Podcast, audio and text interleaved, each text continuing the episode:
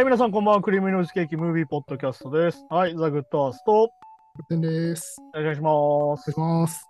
はい、今回の映画なんですけども、まああれですね、前回のすべては神のためにというか、まあ引き続きというかね、うん。まあカルト教団ものというか、はいはい。一応まあ2023年かな、今年公開になったネットフリックスのネットドキュメンタリーで、うん。えっとまあ、ウィーコ事件っていうね、はいはい。えっと、アメリカに訪れた週末の日っていう副題がついてるんだけど、うんまあ、これは結構まあ有名な事件でね、えっと、うんこれ調べると出てくるんだけど、これウィーコ事件の他に、ウィーコ包囲とか呼ばれてて。まあ、簡単に説明すると、まあ、1909えーっと、1993年にね、うん。の2月28日から、えーっと、なんだ、その、突入されるまでの4月19日にかけて、いわゆる51日間、うん。このウィーコっていう町に、うんえーっと、なんつうのかな、これはだから、まあ、プロテスタントのはぐれ思想というか、なんて言えばいいんだろうね。いわゆるこう、カルト教団でね、はいはい。えーっと、ブランチ・デイビアンっていうね、新興宗教団体がいて、うん。まあ、それの、それが、まあ、一応立てこもって、そこに。うん。で、まあ、銃撃戦に発展しちゃうんだよね。まあ、だから、これがだからアメリカだなと思うんだけど、うん。もうあの、なんだろう、普通に FBI と対抗できる火力を持っててなんだよみたいなさ。いやー、そうそうね。そうなんですよね。そう。で、まあ、このウィーコっていう街自体は、あの、なんだ、あれですよ。俺が知ってるのは、あの、ドクターペッパー発祥の地みたいな。あ、へえ。まあ、そういうね、話とか。うん。で、あとまあ、ポイントとしては、これだからその、なんでその、突入するききっかけになったかっていうのは、これのドキュメンタリーの中で描かれていくんだけど、うん。まあ、これなんでこういうことが起きるかっていうのは、さっき言ったアメリカだからっていうのあるし、一つ、うんやっぱテキサスだよね。うん、そうですね。この場所がテキサスだっていうのが一番問題があって、うん。問題というか、まあ、そのテキサスの特徴なんだけど、うん。いわゆる銃所持のハードルが全米一低いんだよ、テキサスって。うん。要は、銃火器絡みの死傷事件がめちゃくちゃ起こるの。はいはいはい。で、なんでかっていうと、まあ、本当にスーパーとかで売ってるんですよ、うん。銃がね。はいはい。まあ、普通に K マートみたいな、だから日本でイオンですよ。うん。イオンの店先に普通に銃が売ってて、うん。まあ、手榴弾とかね。うん。あ、はいまあ、はすげえなと思うのがさ、もうだから俺、これ、銃規制は絶対した方がいいなと思うのが、そこもあって、い。うん。要は、なんでかっていうと、いわゆる自動小銃あるじゃん。いわうん。ゆる連続で100発撃てるみたいな。いわうん。ゆる一回グッと押しただけで100発ダーンって撃ち続けるみたいな。はいはい。あんなんが売ってるわけよ。まあそうですね。もう、もうだから軍用ですね、あれ。いう。いらなくない？うん、やらない。自己防衛で100発撃たないじゃん。そうそうそうそう。ね、で、狩りに使うっつって狩りで100発撃たないじゃん。やらないですよ。もう敵に囲まれた時に、そう。ランボーとかが撃つような感じでね、そうなんかああいう。なのに、そういうのがやっぱ売られちゃってるんだよね。うんで、普通にスーパーで買えちゃう。でなおかつ、うんみ免許証とか身分証出すだけで買えちゃう。うんって状況があるのね、テキサスっていうのは。で特別なそういう資格を持った訓練を受けた人しか買えないとかいうわけでもないんです。ない。一般人が買えちゃうだから銃乱射事件は他の州の何倍ぐらいかで多い、確かテキサス。うんだからまあ結局その、まあね、テキサスの話だと一番怖いのはやっぱオープンキャリーっつってさ、うん。あの、なんだろう、銃ぶら下げてうろうろできるっていうね、だからテキサス行った人がいるのがさ、普通にマックとかで普通に横のやつ銃持ってんだよ、みたいな。ああ、まあそれめっちゃ怖いですよね。普通にこの横に普通に銃刺して、ハンバーガガー食べてるみたいまあ、まあそうですまあ、西部時代の。な。本当に西部劇みたいな話でね。ねなかなかね、そう。で、まあそんな街で起こった事件なんだけど、うんまあだから、これはだからこの前全ては神のためにの集団自殺みたいなものうん。ともまあ近いっちゃ近いというか、うん。まあ本当にカルト教団だから起こったことなんだけど、うん。まあそのデビッド・コレシっていうね、教祖がいて、これがまあマウントカーメルってその、そのなんだ、施設を作ってまあ住んでるんだけど、まあこの人がやってることもね、まあ今回出てくるけど、まあ全3話なんだけどね、物語としては。うん。まあはっきり言って一夫多妻ですよね。ここでもやられてるのはね。まあお約束ですよ。もうこのカルト教団の中で言うと。まあ、やっぱこう、競争が一強で、まあ、妻を何人も抱えて、で、なおかつこれすげえのがさ、結婚させてる奴ら全員離婚させるっていう。うん。だからすげえのがなんだっけ未婚既婚を問わず全ての女性信者と俺は結婚しているみたいまあ、はい。な。で、まあ、世界の週末は近いっていうこと言ってんだけど、これあれだよね。あの、前話したそのお母さんがさ、うん子供をその世界の終末が来るからっつって悪魔なんだってはい殺しちゃった事件の話したけど、まあ同じなんですよ。うんこの世界終末論っていうのは結構そのカルト教団の定番で、キリスト教のカルト系の多いですよね、だからね。まあだからこれはだからプロテスタント系の信者なのかな？だからこの、うんえっ、とフレン、ブランチ・デイビアンっていうそのグループ自体はね。はいはいでまあそこがはぐれ思想としてベースで、うんこれはカルト教団の特徴ですよね。自分が神になっちゃう。はいはいはい。キリストを信じるんじゃないと。デビッド・コレッシュが神なのだ。っそうだね。ていうのがやっぱポイントでね。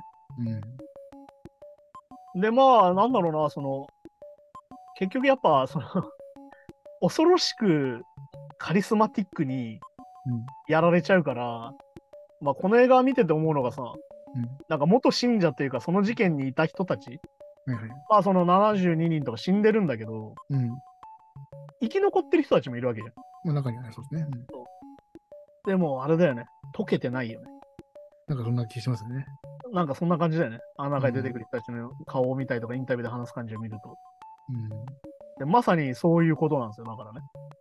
何にも、要は、うん、この事件の結末自体がそもそもなんかね、確かに言われてみれば、いわゆるこう、こう教祖が間違ってましたよっていう終わり方じゃなくてっていうね。まあだからね、これはまあさっきも話したけど、最終的には、いわゆるその火を放つ形になって、うん。その施設にね。うん。でそこにいた人たちが大量に亡くなるっていう事件になって、うん。でまあそこのね、序盤、映画の序盤の話をすると、まあ2月28日にうん、潜入捜査してる人がいるんだよね。この ATF っていう、まあなんだろうな。まあその、なんつうのかな。これもだからあの、パキ、なんだっけ、アルコール、タバコ、なんとか、なんとかみたいなさ。アルコールタバコファイヤーなんたらみたいなね。そうそううんファイヤーアームズ・エクスプローシブか。うん。っていう人たちがいて、いわゆるその火器を大量に持ってると。うんあの、その、えっ、と、ブランチ・デイビアンがね。うん。えっ、と、なんだっけ、マシンガンを50丁以上持ってて、はいはい。100個以上の手榴弾持ってるんだっていう。うん。まあ、要は、だから最初は違法武器の押収で追いかけてたんだよ。うん。で、まあ、その ATF の捜査官が、えっ、と、ロバート・ロドリゲスって言ったんだけど、うん。あの、有名な監督と同姓同名だなとか思うんだけど。で、まあ、その人が潜入してて、バレたと。うん ATF だっていうのがバレると。で、突入しようってなって銃撃戦になるっていうのが始まりなんだよね。うん。で、まあ、この ATF の人たち4人亡くなるっていう、本当にすげえ銃撃戦で、うん。これ戦争だよ、はっきり言って。見いや、なんかそうですね。だ今回のねそう、今回のドキュメンタリーがさ、結構その初公開の映像が多くて、本当に実際ね、銃撃してるシーンとかいっぱい出てくるんだけど、うん。戦争だよ、これ。結構その、なんか意外と銃撃戦じてもこう、パンパンって打って様子見て、なんか何分後かにまた銃声がするとか結構あるじゃないですか。そうじゃないですか？ダダダダダダダダダっていうね、本当に銃乱射し、お互いがし合ってるみたいな。そう本当に戦争みたいな状況になってて。で、まあ本当にこれでまあ捜査官も撃たれるし、女性も撃たれるし、なんならこのね、あの教祖も撃たれたりしてたんだけど、うん。で、まあ本当にこれでまあ交渉をしていく、まあ要は立てこもりになっちゃうんだよね、結局ね。うん。この事件としては。いわゆる最初はその武器の押収で強制捜査に入ったんだけど、うん。いわゆる強制捜査しようとしたらもう撃ち荒れ始めちゃって、うん。で銃声、銃撃戦の交戦しちゃって結局ね。そうで、それが立てこもる形になっちゃうんだよ。で、そんで結局、まあだからその ATF 側が引いた感じですよね。それなんでかっていうと、非常に子供たちがいっぱいいる。うん。だ要は、なんだろうな。ATF 側の言い分としては、まあ、いわゆる子供たちが人質になってるんだみたいうん。な。だからやっぱり攻撃ができないし、なんだか交渉して解決しようっていうので、まあこれで FBI が出てくる。うん。まあこれ、この教団すげえこと言ってんなと思うのがさ、うんあの、世界の終末だと。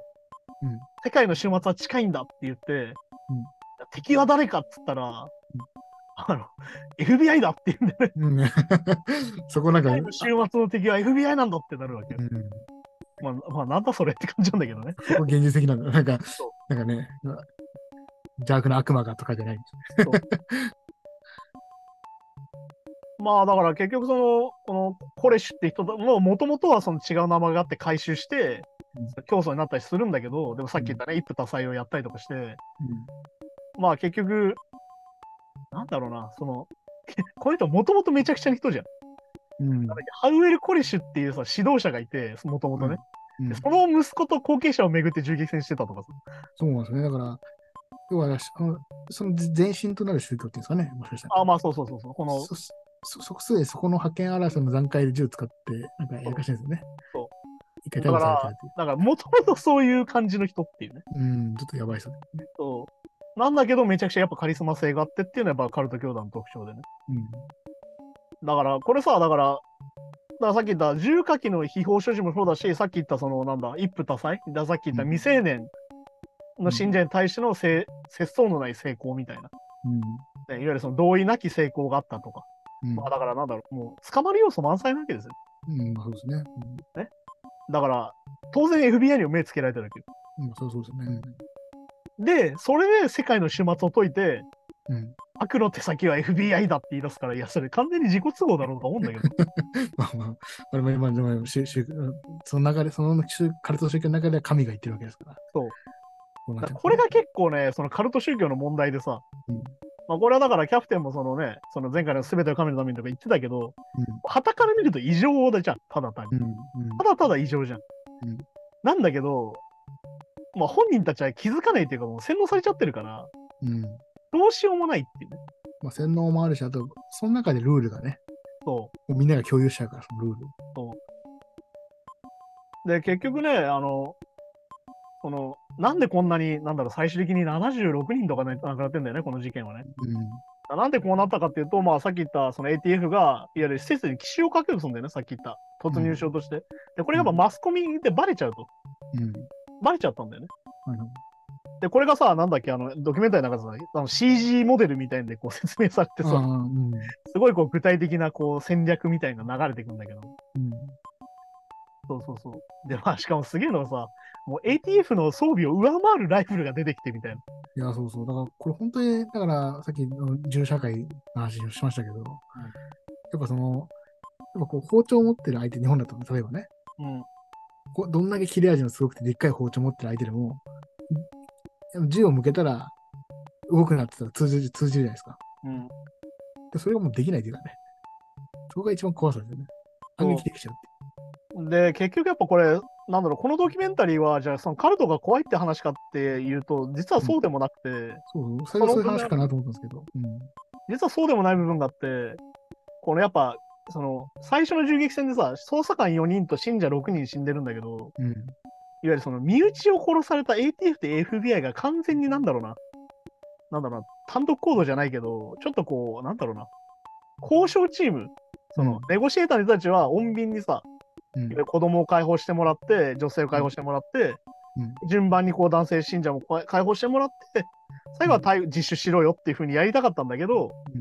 明らかにこれに出てくるあの F、HRT か、人質救出チーム。うん。とかもそうなんだけど、明らかに、なんだっけ、これはホステージレスキューチームか。うん。なんだけど、あの人たちさ、明らかにさ、もう、なんだろう、いか、怒っちゃってるっていうか、まあ、制裁加えてやるぐらいのね。なんかや、や、やったるぞみたいになっちゃってるわけよ。うん。交渉でというよりは確かに。で、要はさ、その交渉チームが穏便に穏便に信者の。の会を進めてる中で、うん明らかにその、なんだろうな、コレッシュに対して、こう、なんだろうな、挑発的なことうん。しちゃう。まあだからさっきで銃口を向けちゃったりとか、そのね、うん狙撃する人がさ。うんで、こう、し連発しちゃうんだよね、それをね。まあ、そのは、これの車をね、引いたりとかね。そう、だからもう具体的なんだ、はっきり言って。うん。もう、てか先に手出してんじゃんとか俺見て思っちゃったんだけどい。や、そうそうそうそう。挑発しちゃってるんですよ。そう。で、結局要はね、で、まあ、これしか宣戦布告してくるって形になって、結局。うん。で、まあ、なんだ、あの、もう、あれですよ、あの、格好付きの正義ですよ、まさにね。ん格好付きの正義の鉄槌を下すみたいな。うん。なんかこれすげえ戦意高揚で嫌だなと思ったんだけど、うん。なんかこう、ね、非常にやったるで感というか。うん。で、まあ結局ね、まあもうすごいね、戦車出てきちゃうっていうさ。いや、そうそう。戦車が出てきてみたいな。そんなことあるそう、だから、軍関係ないですもんね、だからね。俺はだから FBI が軍持ってるんですよ。あ、そう、だから戦車も供給できるのか。てかね、FBI が軍を所持して、えっ、と、戦車を所持できてるの。できてるんですもんね。これはでも、実はこの当時のクリントンの問題でもあって、これあれだよ、うん憲法13条でも出てきたかな。いやね、うんクリントンっていうのは非常にけん警察権力にすごい力を持たせたのね。うん。そのせいで FBI とかその地方の警察とかが軍並みの装備を持ってるのよ。なるほど。だこれで俺結果エスカレートしたとも思ってて、うん。これ結構ポイントだと思うんだけど、だって戦車そもそも持ってねえだろ、警察っていうさ。もうそうですね。その感覚的にそう、軍しか持てないイメージですけど。そうそれを持っちゃってるのは、その当時のそのクリントンの政策だったの。なるほど。そのいわゆるその犯罪者に厳しくするぞっていうので支持率を上げたから、うん。警察にとにかく軍のけに近い権限を持たせる。でも言うでもね、一カルト宗教のテロリストでもない人たちに対して。戦車使うって戦車使って突入して、まあ、催涙ガスを打ち込む。ちょっと異常っちゃ異常ですね。で、まあ、結局ね、まあ、だからこれめちゃくちゃグレーでさ、なんか3話目でさ、うん非常にこう、なんだろう、なんつうの？うわってなるじゃん。まあ、うん。だから、こう、まあ、綺麗には終わんないですよね、なんかね。まあだからこれあのまあまあこれもあれかネタバレだけどまあ最後まで言うけどねこれはまあ言うけど、まあ要は催涙ガスの信者投げて投降させる目的だったじゃん最初はうん。結果その後なぜかか施設内で火がついちゃううん。要はこれは FBI か教団がどっちが放ったか分かんないっていううん。ことなんだけどでこの火災によってもうだから子供も結局死んじゃうしなんなら妊婦さんもいたみたいなさうん。で76人っていう最悪な結果、ね76人ですからね。で、さらにこの、なんだろう、施設の方は51日間もやってたけど、まあだから夏休み1回分みたいな話よ。うん。それぐらい要は長い時間かけて、うん。その、長い時間のじ、なんだろう、まあ、はっきり内戦だよね、こんなんね。うんそうそう内戦状態みたいなさ。ことが内戦内戦より死者数で言えば多い形します。そう。で、まあ、ね、第3話でさ、俺は結構その事件を知ってる話だからうわってなったんだけど、うん。あの、ティモシー・マクベイが出てくるんですよ。うん。えっ、とまあ、これはだから、えっ、と、ウィーコ事件から2年後の、まあ、まあうん1995年か、うん。あの、オクラホマシティ連邦政府ビル爆破事件っていうのがある。もっと有名な事件だね、これね。これも170人亡くなったね、これね。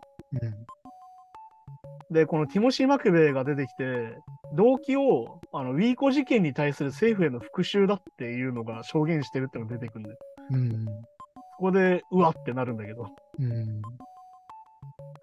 で、まあ、これだからね、あれなんだよ、そのウィーコ事件については他のドキュメンタリーもあって、うんえっ、と、なんだっけな、これ Amazon プライムかな ?Amazon プライムで、えっ、と、カルコト教団ウェイコ事件の真相っていうのが配信されてまして。こっちはどっちかっていうと、こう、同事件の生存者の証言を集めたインタビュうん。ーとしてのドキュメンタリーとしてできてて、要はその、教団側が多いのかな。そうだね、そうだねどっちかっていうと、その生存者の人の話を聞いてるうん。のが多かったりするっていうのであったりする。うん。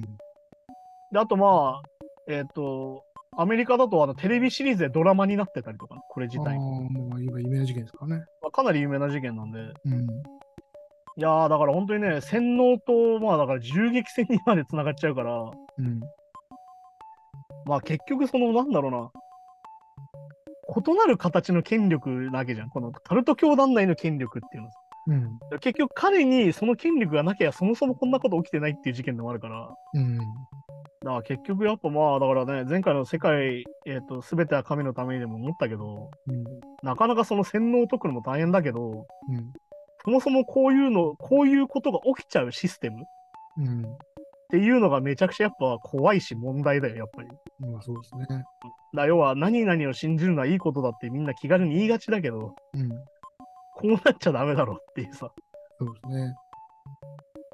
で、あとはまあその、まあ、今回その宗教団体側が悪いだけって言えないのが、うん。FBI とかね、ATF 側もやっぱやりすぎてるって明らかにね、ちょっと。そう、だからさっき言った明らかにややったろ感が出ちゃってるっていう。で、その結果、結局はだからまあ、教祖と FBI だけのものじゃなくて、そうまあ子供とか、まあ、いわゆるその、なんだろう、ほぼ関係ないような子供たちとか、がもう70人とか死んでるとね。まあだからこれはまあ戦争と一緒ですよ。結局本人直接よりは、結局一般市民が死んじゃうみたいなことだから。うん。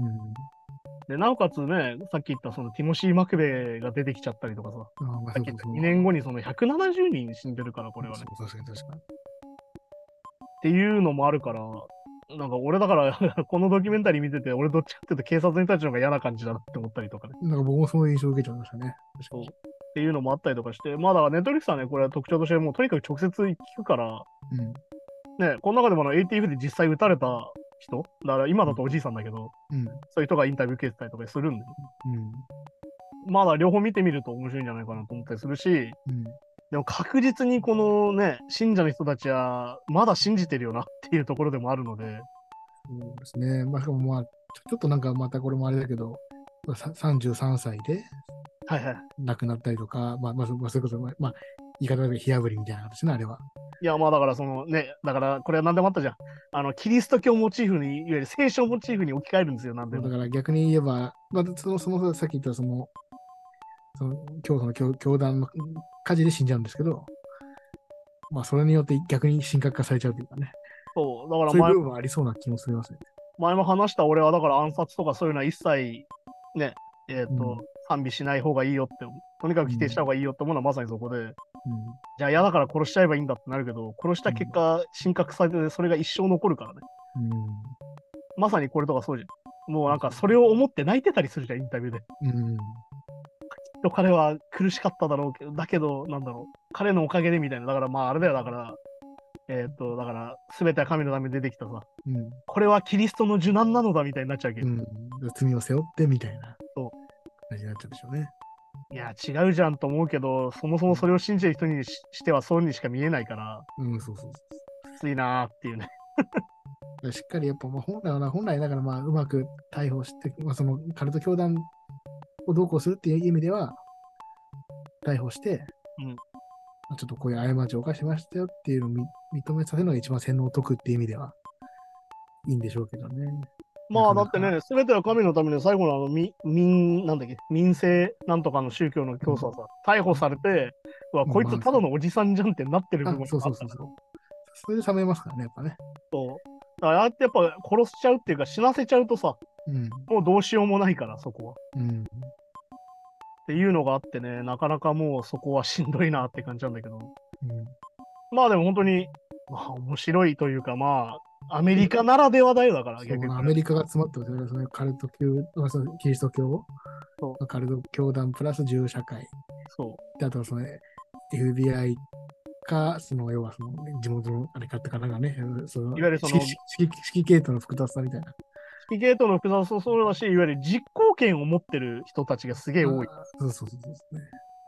ていうのも問題だと思うんで、まあ改めてこれを見ると、だからカルト教団シリーズですよね。だから韓国のカルト教団の話をして、うん。今回はアメリカのカルト教団の話をしたけど、うん。似たようなことが起きてるし、うん。それは考え方としてはかなり近いもんですよ、やっぱり。うんそうですね。同じようなことをやってるけど、い言っててやってることはちょっと違うぐらいでしかないから、うん。で逆に言うと流れてる基礎的なもの、うん。基本的なものは結構近いんじゃないかなっていうので、そこを共通してみると、やっぱ俺、これはね、権力にも関することだと思ってて、うん。いわゆるその、政府が偉くてさ、俺たちは黙って従ってればいいんだっていう発想でいるとさ、うん。これはだからこれ一番、なんだろうな、聞かれるっていうか、なんで人を殺しちゃいけないのみたいなことを聞いてくる人がいるけど、うん。一番危ないのは、誰々が言ってたから殺しちゃいけないんだよみたいな発想。ああ、はい。これはだから神がいる人たちはそういうじゃん。キリストが殺しちゃいけないって言ってたからっていう。そうですね。で、これは逆があり得るわけです。キリストが言ってたから殺していいんだってなるわけ。ああ、そうそう、そういうこと、そういうこと。そう。ってことは、逆に言うと権力者におもねるってことはまさにこういうことで、権力者が、まさにな今で言うと、まあ、あそういう人たちは全部悪魔のサタンだって言っちゃえば、殺しも正当化されちゃうってだから逆に言うと、これはどんな政府にだって可能性はある？いう。いわゆるこの人たちの正しい人と正しくない人で分けて、正しくない人は殺していいんだって世界になり得るってことだよね。そうかっていうことを考えたら、なかなか恐ろしい状態だから、うん必ずしもその権力に従ってりゃ生活が幸せなんだってのは嘘だよなっていううん。まあ、そうですね、確かに。ことでもあるってことなんで、そこも合わせてみると面白いかなと思います。はい、じゃあそんな感じで今週もありがとうございましたですね。まあ来週はちょっと一人会ですかね。はい、うんそんな感じでまた来週になります。また来週です。さようなら。さようなら。